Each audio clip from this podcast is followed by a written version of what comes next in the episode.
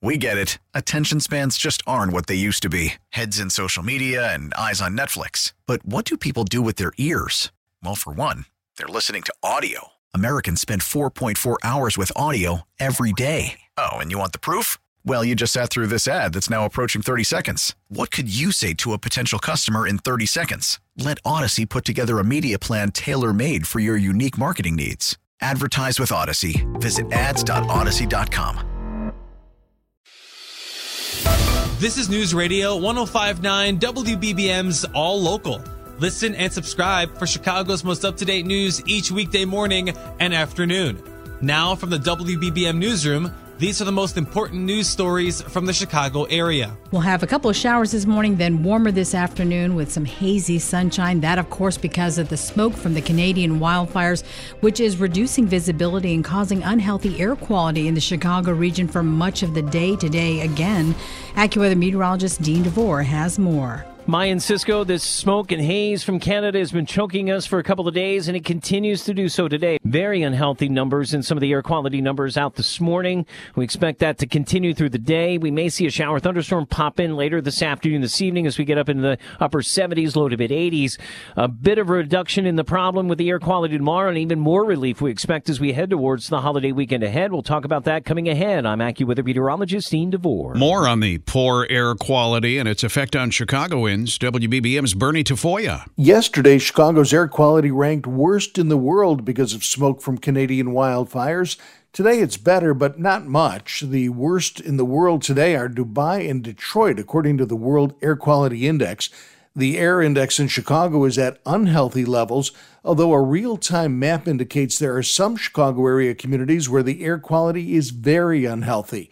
Rich Guidice is Mayor Johnson's chief of staff and used to run the city's Office of Emergency Management and Communications. Check on your neighbors. Uh, call 911 if, uh, if you have an emergency. Guidice says the number of breathing related 911 calls yesterday was low. Bernie Tafoya, News Radio 1059 WBBM. President Biden will be in Chicago today. He's scheduled to deliver what's being billed as a major economic address at noon at the old post office building on West Van Buren. Following his speech there, he'll attend a re-election campaign reception hosted by Governor Pritzker. Aurora is the latest suburb saying it would like to host a new Bears stadium complex. Aurora joins Naperville and Waukegan as communities who've reached out to the team after plans to possibly build a new complex in Arlington Heights have run into complications. In addition, Mayor Johnson has also expressed an interest in making another attempt to keep the team right here in Chicago.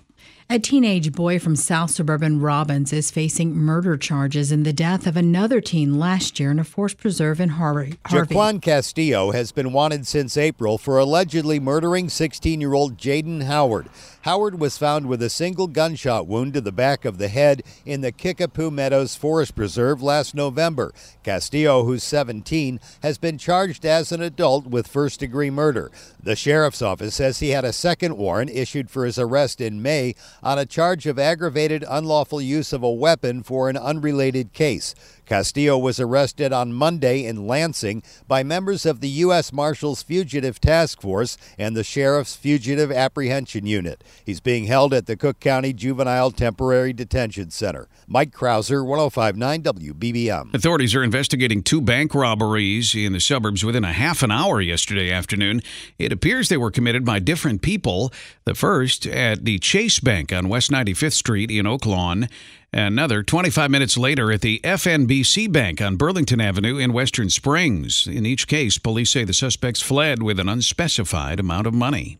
The DuPage County Health Department is getting the green light to build a crisis recovery center. On Tuesday, the DuPage County Board voted to allocate funds to build a $25.8 million facility, which will help residents connect to community resources for their mental health and substance use treatment needs. The new building will be connected to the Linda Kurzawa Community Center. The DuPage County Health Department expects to break ground on the Crisis Recovery Center next spring and open in summer 2025. Roger Plummer, 1059 WBBM. Two people are dead, another critically hurt after a wrong way crash on I 55 near Wilmington last night. Police say the head on collision happened in the southbound lanes near the Kankakee River. Authorities shut down part of the road during the investigation, but it is now again open to traffic. Illinois Department of Transportation workers will be working on graffiti removal along the Cook County Expressway system. Weather permitting, the work is set to take place from 10 p.m. to 5 a.m. tonight and tomorrow night. Drivers are advised to be aware of shoulder and brief lane closures during that work. The 4th of July is going to be a challenging one for many people who were at last year's Highland Park Parade, where seven people were shot and killed and dozens hurt. I'm not ready to celebrate July 4th. Deborah Baum and many others who spoke to WBBM after the Highland Park Strong Half Marathon last month say they are not ready to be in public on Independence Day. I feel like this shooting and gun violence is taking away my freedom to celebrate my freedom because I I just can't go there yet. I can't think about it. She's joined a local gun control group. So has Deerfield resident Lauren Brown, who was working at the Moms Demand Action tent at the race as their way to commemorate the tragedy. It still is really raw, and so we're not doing anything on the 4th other than spending it with our families.